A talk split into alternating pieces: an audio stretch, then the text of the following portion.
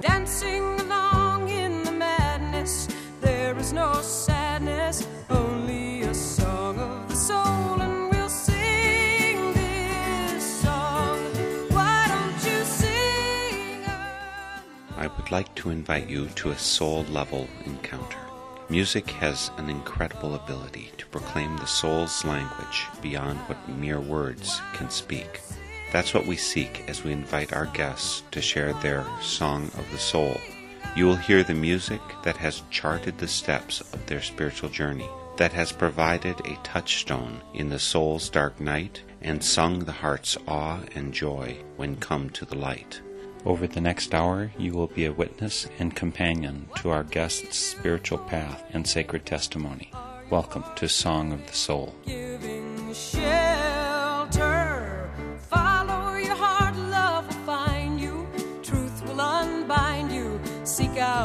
Song of the soul. We've got a wonderful new to me singer songwriter here today for Song of the Soul who goes by the name Victoria Vox. Her self described style of music is pop rock, although in truth she does some songs all along the musical map. Maybe first you'll notice her voice. Vox is, after all, Latin for voice. And then maybe you'll notice that she gets more depth and range out of her ukulele than you ever thought was possible. But mainly, I'm pretty sure that you'll be enjoying the music and the lyrics in English or in French as Victoria Vox joins us by phone from Baltimore, Maryland. Victoria, I'm so pleased to have you here today for Song of the Soul. Thank you, Mark.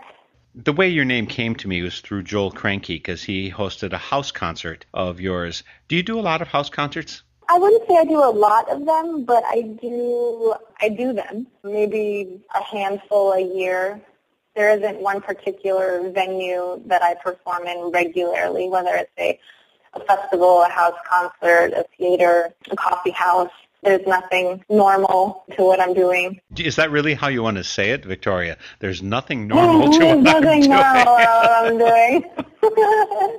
well, people say like, "Oh, do you usually do this?" And it's like, "Well, no, I don't usually do anything." do you tour a lot? I do. I've been a full-time performer for 10 and a half years now. The most shows I've done in one year was 200, and that was a little excessive. Um, I try to sit somewhere around 100 to 125 now, but I'm coming off of a year and a half of not touring, so things are starting to pick back up again now. 200 in a year, that's somewhere past a little obsessive. That's a lot obsessive. do you also have a life? Yeah, I do. I do now. You know, I'm trying. Anyways, I live in Baltimore, Maryland now, and I'm, I'm originally from Algoma, Wisconsin. But since living out here, I spent a lot of time on the road. So when I think of living in Baltimore for seven and a half years, really I've only lived here for maybe two, as far as putting all that time together that I'm home. But last year was really nice because I worked on a songwriting project where my fans pre-purchased 52 songs, one a week for the year, and I was able to stay home and just focus on my writing, kind of use that time to fill my artistic well and to recharge my batteries and made more friends and was able to go out and enjoy the city a little bit, which was really nice. So I'm trying to find a balance. Well, good. Balance is good. Yeah. Why don't you get us started right away with your music, and then we'll get a flavor of the kind of things you do. What's your first song for your Song of the Soul? Let's start out with, since we were talking about the 200 shows, this was a, a song that I wrote during that year called America. It was uh, the first song I wrote while I was driving and playing my ukulele at the same time. Wait a Um, minute. which, I, which I don't do anymore. but I was driving from Pittsburgh, Pennsylvania to Hamilton Square, New Jersey for a show, and there was a traffic jam just outside Pittsburgh. I think a semi had overturned, and the traffic was completely backed up, and we were not moving for like a couple hours, and people just turned their cars off and like were playing frisbee. I thought, like, how can I use my time wisely? I had two options, either to get my laptop out of the trunk and uh, maybe queue up some emails, or um, I knew I was working on my debut ukulele record and I needed to write some more songs for the record. So I'm like, well, why don't I just sit here at the steering wheel in a parked car and I'll just start playing some chords and maybe write a song. And after being harassed to play tiptoe through the tulips by the RV next to me, um, I eventually started moving slowly and I just kind of kept strumming and playing and I had the visual stimulation of the scenery coming by. And, but I had realized I had failed to make sleeping arrangements for that evening and I just kind of thought to myself, I'm like, you know, in the six months that you've been on the road, like nonstop, everything has always worked out. And people just come out of the woodwork to, it's, it's like, if I need something, everything always works out and I think everything happens for a reason. And I just said, you know what? Don't worry about it. Worst case scenario, you have to pay for a hotel room. I just, just kind of was very zen about it. And so the song that came out of me called America is kind of about the people of America watching over me as I'm driving across the country singing my songs and living my dream and doing what I love. I didn't realize how much of a spiritual song it was until after it was written and how much it's moved other people and I sometimes still tear up when I sing this song and just uh, the support that I've gotten from people. But then now with um, the recent passing of my grandmother, when I say, you know, it's like I feel your spirit. It could mean so many things. So it's an important song for me. And the song is America by Victoria Vox.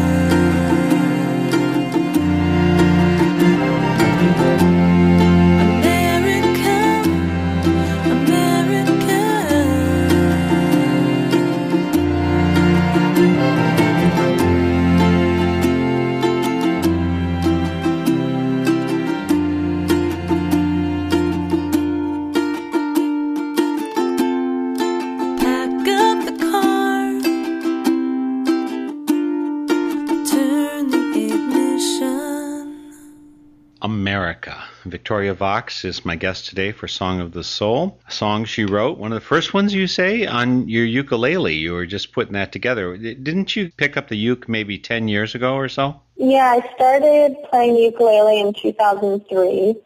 A friend gave me one first, and then my mom gave me one for that December 2003 Christmas, one that I could plug in at my shows and it was during that year of 2004 and half of 2005 where people started kind of coming forward saying, we love this ukulele thing. It's so fun and it's different. And people started asking, like, do you have an album with these ukulele songs? And then that kind of planted the seed for me. I was like, well, I really should put out a ukulele album because I was playing guitar before then. You know, the song strikes me as very spiritual as well. If you didn't specifically tell me that it was about America or the spirit of the people that you met, I would say you could easily assume it was the hand of providence guiding you. So, do you think of things at all in that way, or is there a something behind there? I mean, you know, what kind of spirit do you think about? You said your attitude was kind of Zen. Have you actually studied some Buddhism too, or? no, not too much, but I think that it's like there's good. That is a oneness that people have and that it comes from somewhere and it is it comes from like a, a good power. I guess that would be probably the best way I could describe it. Were you raised religiously? A little bit. I was baptized congregational and, you know, I did Sunday school and all that very early on in my childhood. But then I ended up in Algoma. There are three schools. There's a Lutheran school, a Catholic school, and then the public school. And my parents decided to send me and my sister to the Catholic school, even though we weren't Catholic. So I had a, a bit of a Catholic upbringing through eight years of grade school, which in some ways kind of turned me off to some religion because the word Catholic means welcome, and I didn't find them to be particularly welcoming all the time. Uh, I think because I wasn't Catholic attending the school, there were times that they needed volunteers or people to help out with things for the church, and I would volunteer, but I would not be allowed to help. And so, I, but I, you know, it, it's not to say that all Catholics are that way. I think it, a lot of it depends, like who's running the church at that time, and this was back in the 80s. I'm sure things have changed.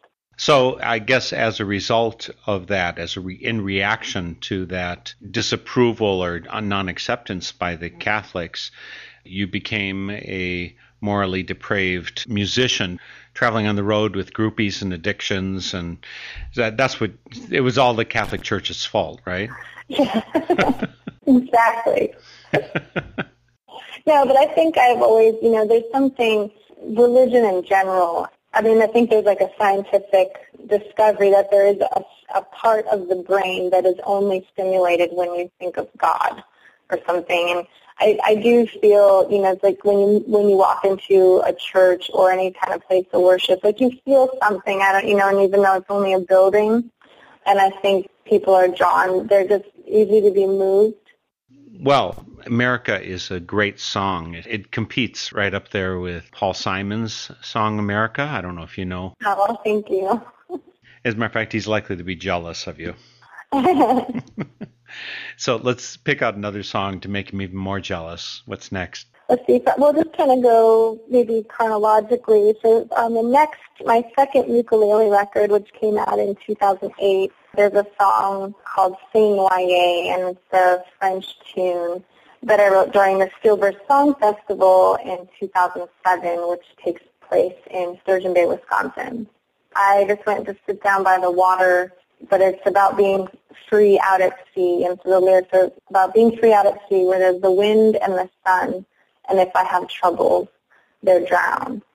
The lyrics starts out with sitting under the bridge, and every hour the bridge goes up and the boats get to go through, and they go out and live their dreams and be free out at sea. The second verse is that I jump on the boat myself and kind of take control and take the captain's wheel and so that I can be free out at sea. Let's listen to the song C'est Noyer. It's Drowned, They're Drowned by Victoria Vox. Il y a de l'eau autour de moi. Et sous le pont, je m'assois. Toutes les heures, le pont se lève. Les bateaux vivent leur rêve. Et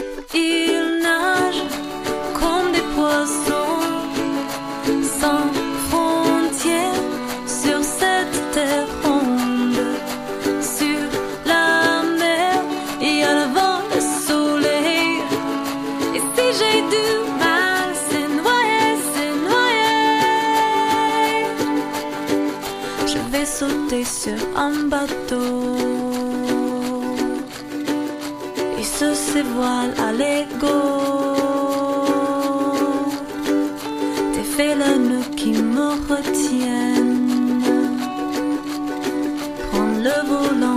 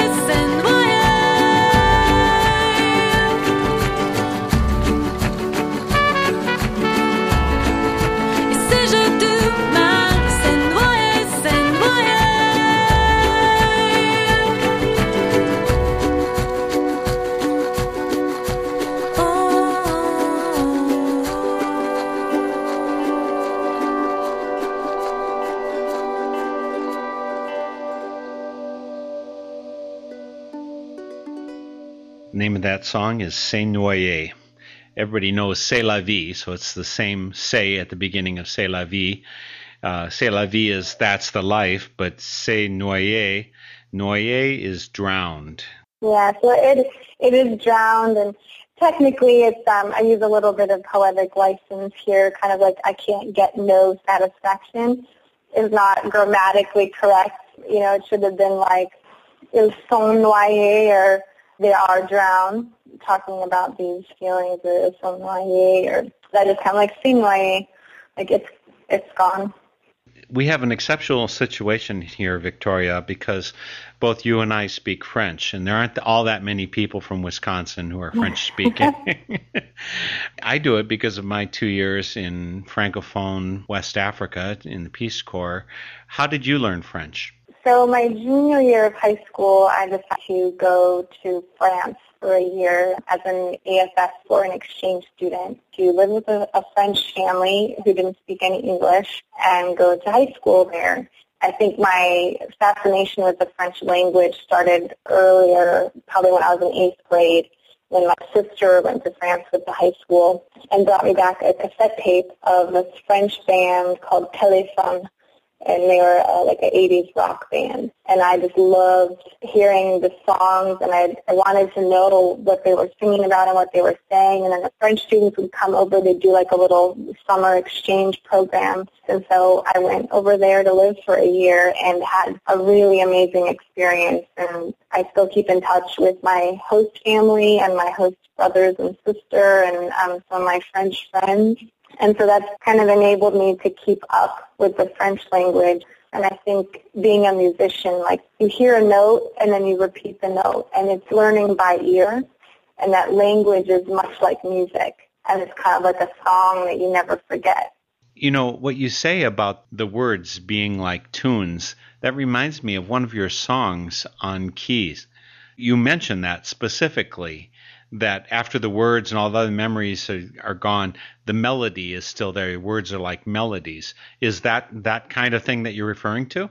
Well, that with that song, "Remember the Music," it could be like that, but I think with that song, it's more coming from like either just the perspective of someone very forgetful that they can forget things around the house or leave the house without things or not remembering if you locked the door and just kind of being almost absent-minded, but then when there's always this melody that's through the head and you never forget it, and then it kind of turns into a love story where it could have been, you know, maybe someone with Alzheimer's or just long ago that you might not be able to remember certain details of meeting somebody or a certain event, but that the memory just kind of floods back in with this song. Yeah, I've seen that happen. Matter of fact, one time when I was touring with the folk dance group in England, we went to a nursing home, and some people were fine and present and ambulatory, but there was one woman who was in a wheelchair, and I was pushing her around for the dances, but she was kind of blank stare ahead, no reaction to anything, right? Mm-hmm. But at a certain point, we started doing the hokey pokey, or what they know as the hokey cokey and all of a sudden she's singing along and she's moving her hands and the staff were so shocked because she had not been responsive to anything for weeks but here she was doing the hokey pokey with her hands and when singing it, just it, it, was it was kind of astounding how music can activate parts of us that are otherwise very forgetful. Are you a forgetful person? Do you tie strings around your finger and then forget what you tied it about? Sometimes. I can, uh, you know, I'll be like, I'll go downstairs for something in the house, and then I'll get downstairs, and then I'll start doing something else, and I'll go back upstairs, and I'm like, I went downstairs to get something, and what was that that I clearly didn't do? But I am, I guess, absent-minded when it comes to locking the door, setting the alarm. I walk away and be like, did I lock the house? I better go back and check. And so I'm, I'm trying to get better about that.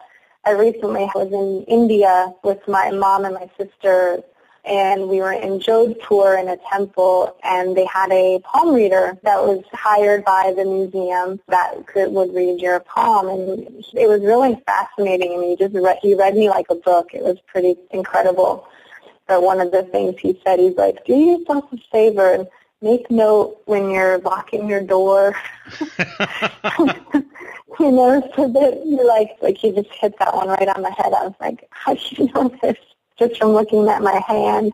Well, I want to learn some more about you, Victoria. So give us another song, and I'm sure we'll open up more and more. Sure. Um, well, let's go. Um, so the next record it was called Exact Change, which came out in 2010. I wrote a song called Mother Nature. It started, I guess, the idea that I was in Canada, in Ottawa, playing at a folk festival, I had driven through the night from Lansing, Michigan. I finished up a show about midnight, and I had about an eight-hour drive through the night because I had to be on the radio interview in Ottawa for the festival like at 10 a.m. So I pretty much just kept the water and coffee going. So I was a little bit delirious, I think, after the interview, and then we all went out and then decided to get a beer, and I hadn't eaten anything all day and hadn't slept. And this man at the bar started talking to me about the, I guess it's the Zeitgeist theory with uh, the end of the world coming. and this, this was back in 2009, and I think I had found myself at my host house going on YouTube and watching all these videos in the History Channel about the end of the world coming and the Mayan calendar, and I'm thinking like, oh my gosh, how come I didn't hear about this? And uh, so then I wrote. So I sat in my host house in Ottawa, and I wrote the song "Mother Nature." And I do have. Um, I, I am an environmentalist of sorts. I'm a member of. Uh, so since writing this song, I kind of was conflicted with myself because I'm a touring songwriter using gas to get around the country.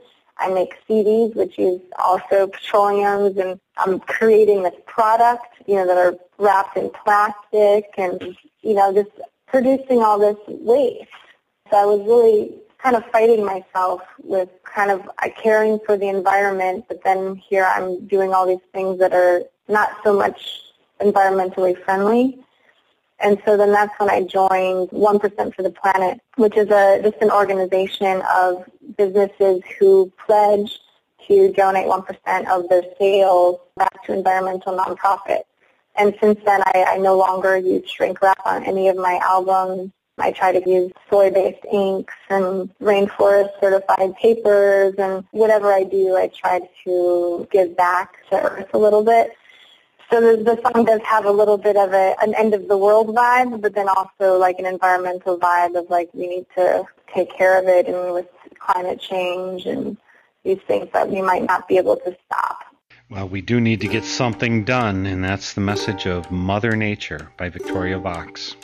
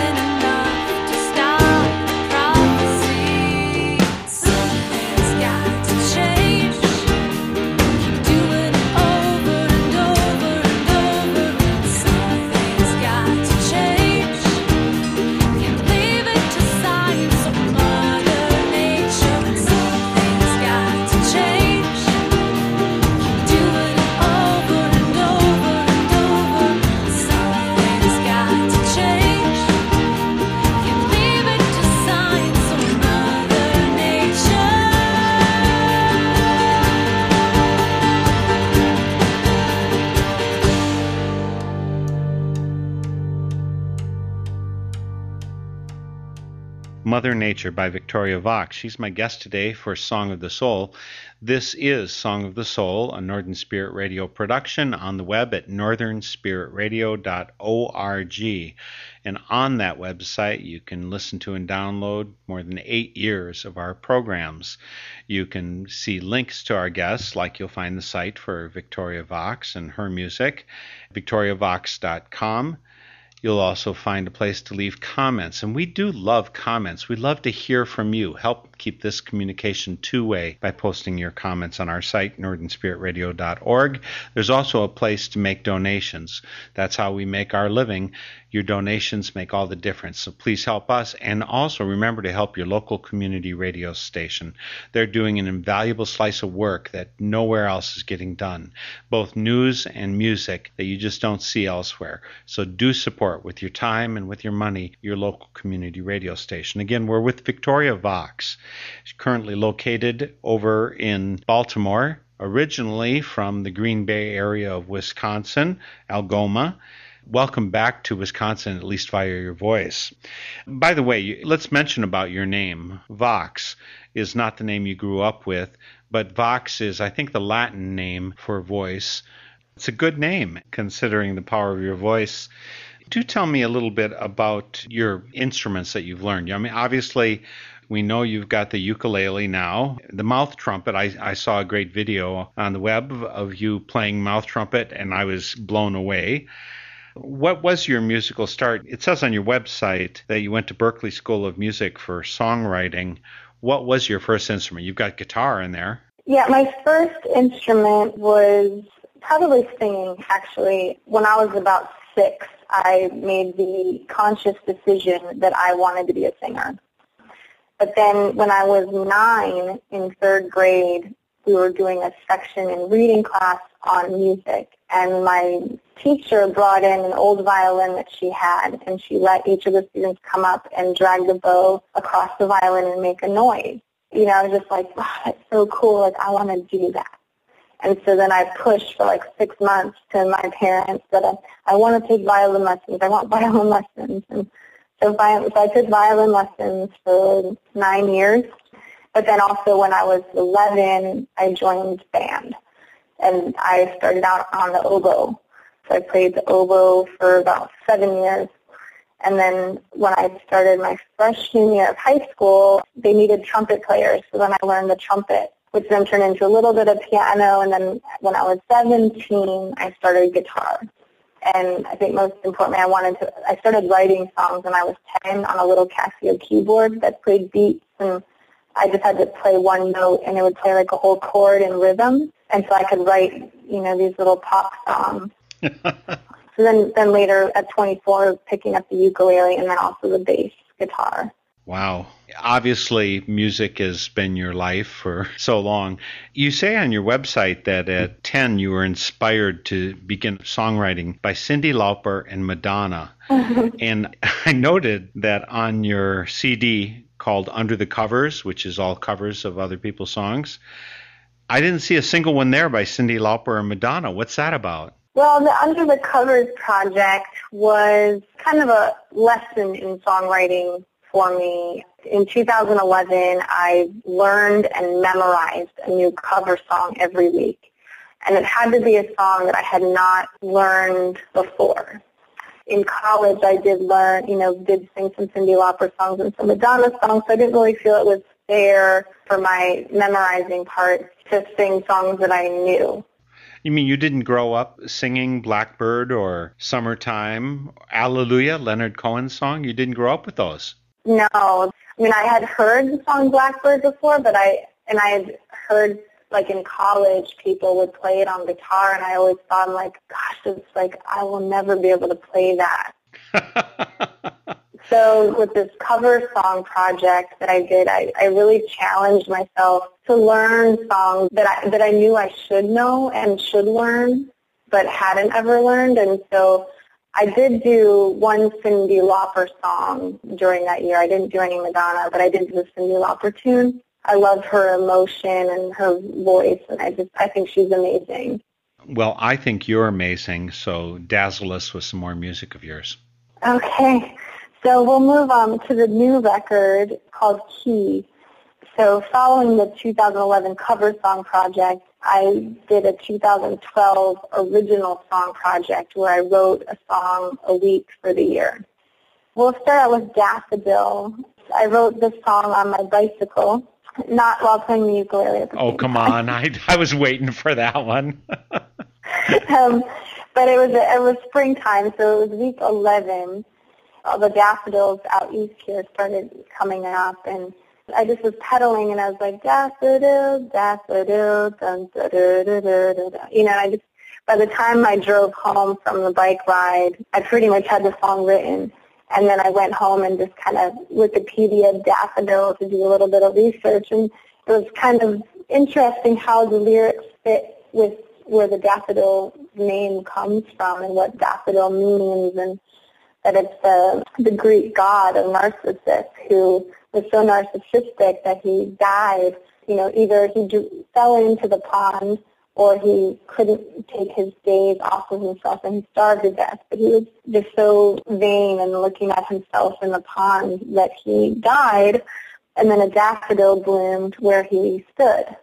So it's kind of a song about slowing down, like on a bike. You know, it's different from driving because you see the scenery different. You're forced to slow down and take notice of things around you that you might not see otherwise. And so it's kind of like stop looking at yourself and within all the time and look outward and see what's around you.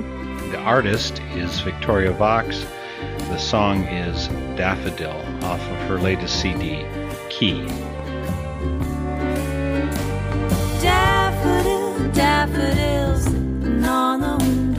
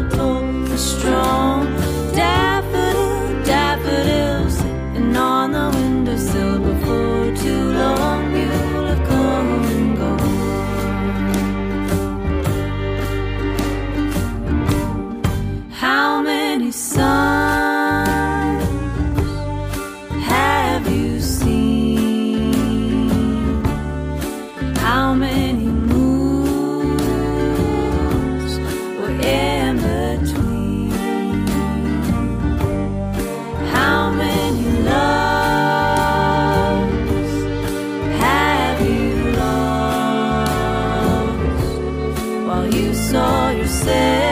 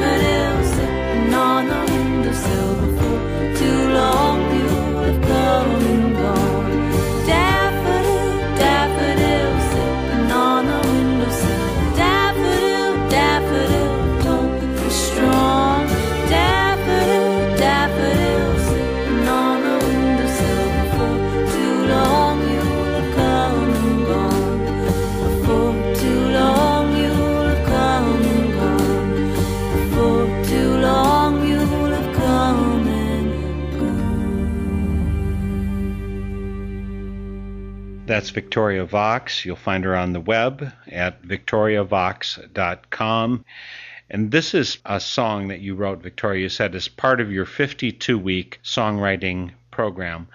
I figure you had to have cheated some point in there. Maybe you had a couple of the songs kind of ready ahead of time. Nope. You're you're that disciplined? Are are you an incredibly disciplined person? I am very disciplined, and I I like creating guidelines, and I I'm a rule follower. I know rules are meant to be broken, but I do like rules. When I started the project and I announced that I would do it, I financially supported myself for the year by taking subscribers to the project. And so fans subscribed to get a weekly email from me receiving these songs and the lyrics and kind of where the song came from. One of my rules was, well, one rule was that I would not care if they like the song, that I wasn't going to write to please, and that, that they weren't signing up to get 52 awesome Victoria Vox songs. Like I'm like, it could be any style. It could be a dance song. It could be an experimental song. It could be jazz. It could be rock. It could be country. Like I'm just going to write.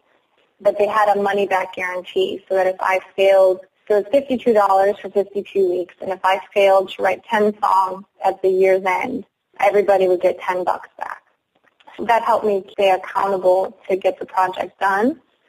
But I found that every week I really enjoyed starting out fresh you know, I'd come up with like 10 different musical ideas, but there gets to be a point where you have to pick one. You know, and I'm thinking like, oh, I could just store all these musical ideas for the next week. But I found that by the next week, I had 10 more musical ideas, and then I had to pick which one of those. And it, I never really went, you know, it's just kind of like I picked an idea, I went with it, and then the next Sunday, I just was like, start fresh. What are you feeling? What's on your mind? What do you, what do you want to do this week? evidently you did a good enough quality on these songs that you were at least able to choose 11 of them to be on your key CD.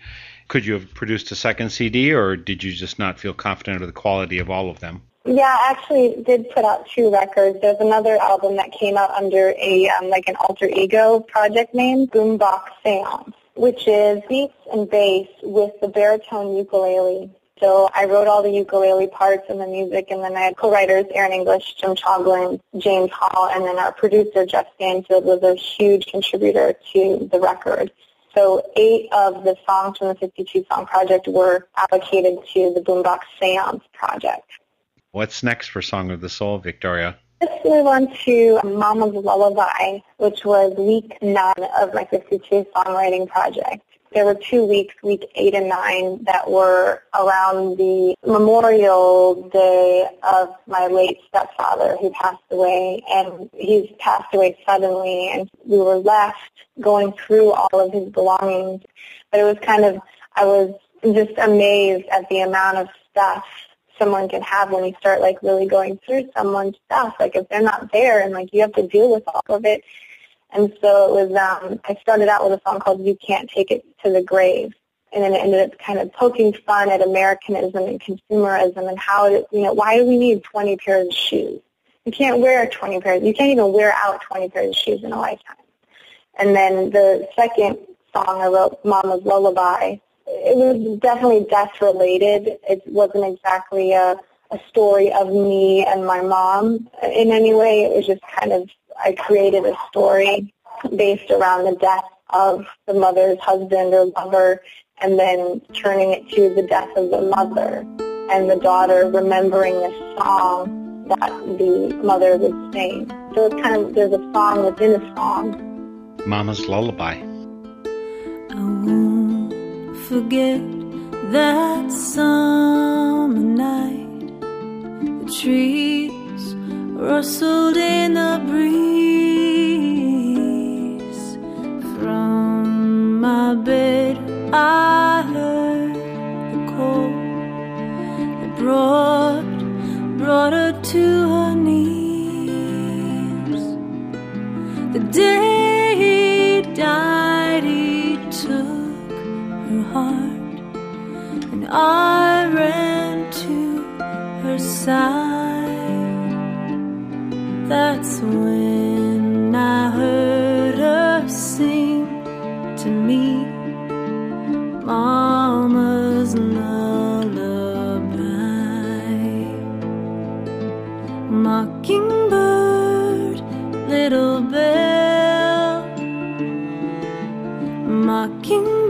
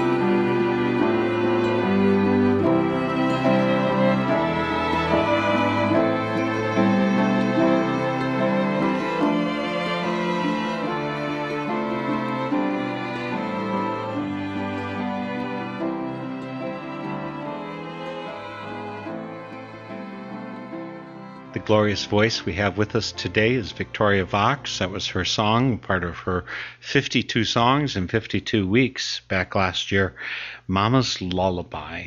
Great song, of course, Victoria. I think you already know that, but. Oh, thank you. was your mother much of a singer?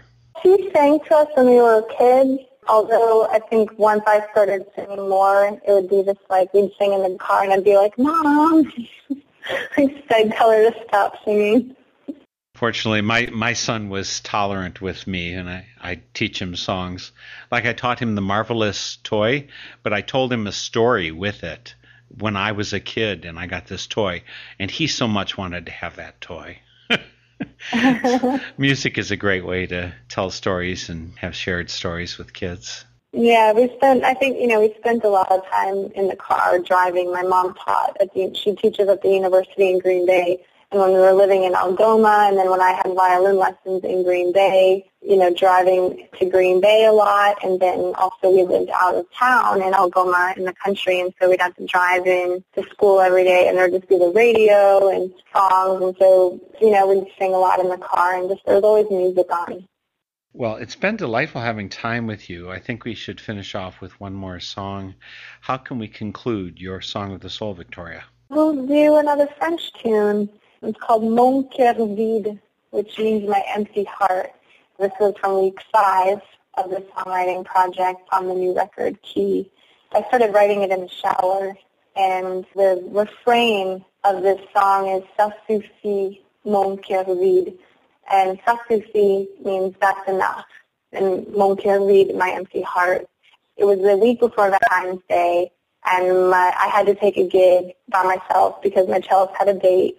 And so I was like, oh, I'm by myself, and poor me, and you know, like, there's all this self-pity, and I just was just kind of like, that's enough. Like, knock it off. And so it's, it's kind of a hopeful song the verses, they say all these kind of sad things like, no one will ever be looking at me in that way or like that this happiness is only for lovers and this, nothing's ever going to change and it's just me and I'm alone and I'm cold. And then I say, ça suffit, my empty heart, like that's enough, like stop, stop these thoughts. Well, it's a sad, maybe hopeful song. It's a beautiful song.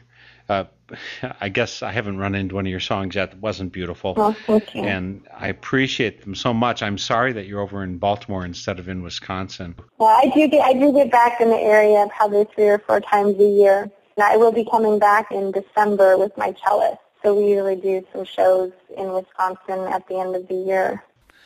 For you listeners, remember to visit northernspiritradio.org to hear some really choice bonus excerpts that we just couldn't fit into this broadcast, including one about the underwear that Victoria sells as part of her music programs.